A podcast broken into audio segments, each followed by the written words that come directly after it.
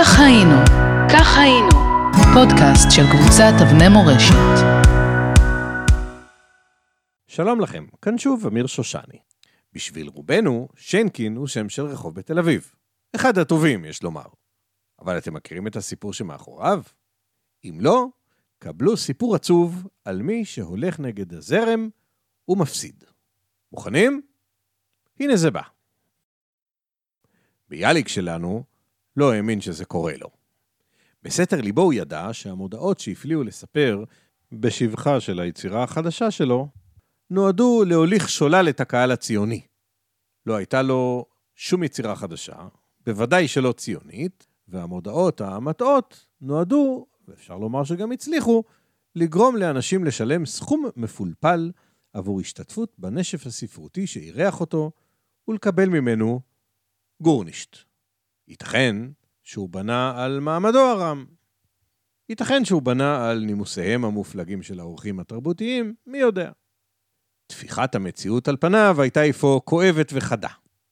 אחד העסקנים המקומיים, מנחם שיינקין היה שמו, קם ממקומו ונזף פה בקול רם ובבוטות, לעיני כל האורחים, על שהקריא להם סיפור מעפן על איזה גויה, מרינקה. הופה, הקהל הרדום נאור מכפעונו, והערב המשמים נאור לחיים. הימומי הסכמה נשמעו מפה ומשם, וביאליק האומלל נאלץ להתנצל לפני שיתחילו לזרוק עליו עגבניות.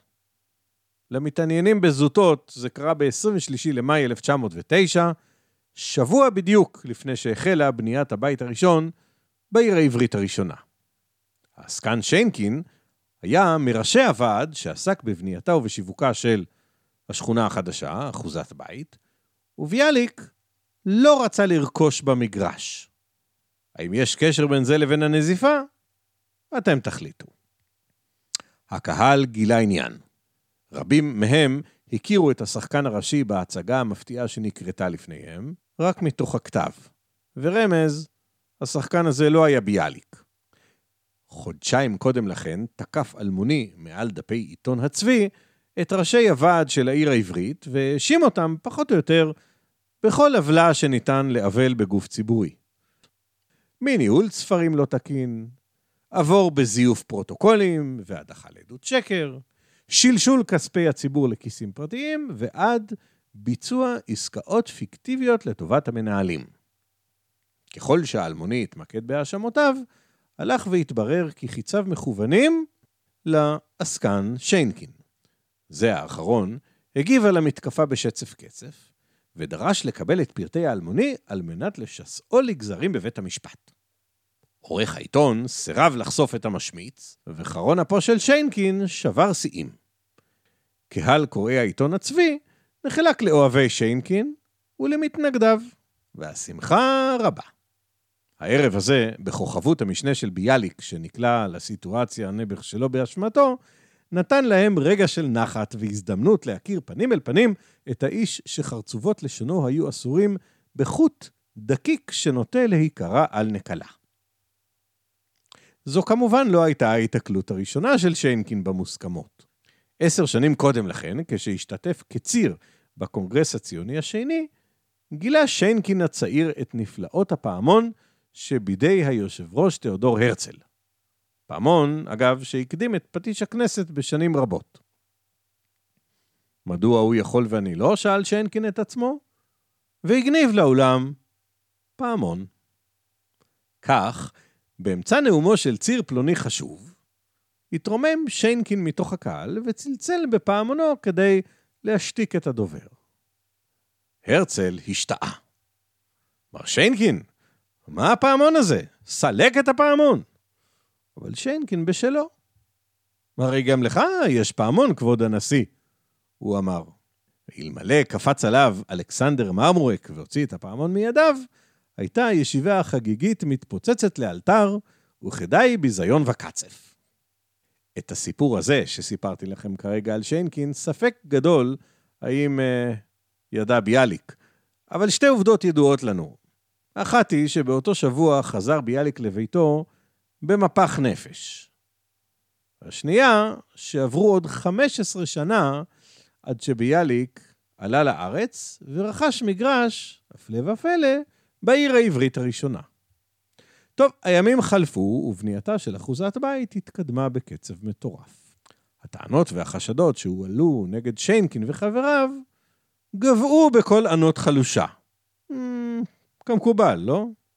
ואף אחד לא התעניין בשאלה איך העובדה שמגרשי אחוזת בית הוקצו בהגרלה של צדפים, עולה בקנה אחד עם העובדה שכל המקורבים קיבלו את המגרשים שחפצו בהם. חבר הוועד שיינקין הוכיח תושייה רבה כאשר חפץ לשנות את שמה של העיר העברית מאחוזת בית לתל אביב. הוא הרים קמפיין עיתונאי שנטע את השם החדש בלבבות, ולאחר שישה חודשים של מסע יחסי הציבור שערך, העביר בקלות החלטה מתאימה, וקיבע את עצמו כמי שנתן לתל אביב את שמה. הדרך לחברות של כבוד בהנהגת המדינה נראתה כעת, מבחינתו, מבטיחה מתמיד. או אז, הקדיח שיינקין את תבשילו. בעוד אנשי ההנהגה הציונית מרימים את קרנו של החקלאי כמי שיחזיר את היהודים לארצם, הוא, שיינקין, שקיבל עולים חדשים במשך שנים, ראה יום-יום את החקלאים שלא הבינו דבר בחקלאות, ואת הפועלים שהיו חסרי כל ניסיון תעסוקתי. מספרם של אלה וגם אלה בקרב היורדים היה גבוה עשרות מונים ממספרם של בעלי המלאכה. שנקין חשב והחליט לקרוא תיגר על הזרם המרכזי. האם בעל המלאכה אינו חלוץ? הוא שאל. האם הראה בעוברו לארץ ישראל פחות אומץ ומסירות לאומית מאשר הצעירים החלוצים בעלי זכויות הבכורה?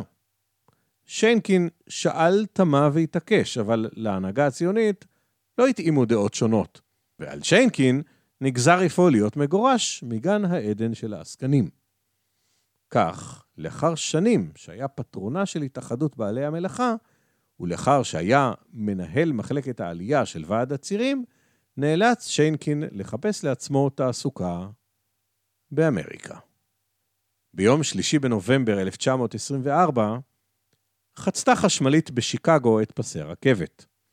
נהג החשמלית לא הבחין ברכבת ששועטת לעברו, ועשרה אנשים שילמו על כך בחייהם.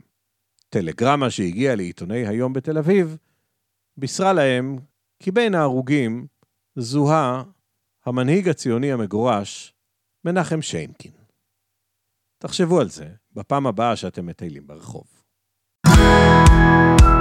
כך היינו, כך היינו, פודקאסט של קבוצת אבני מורשת.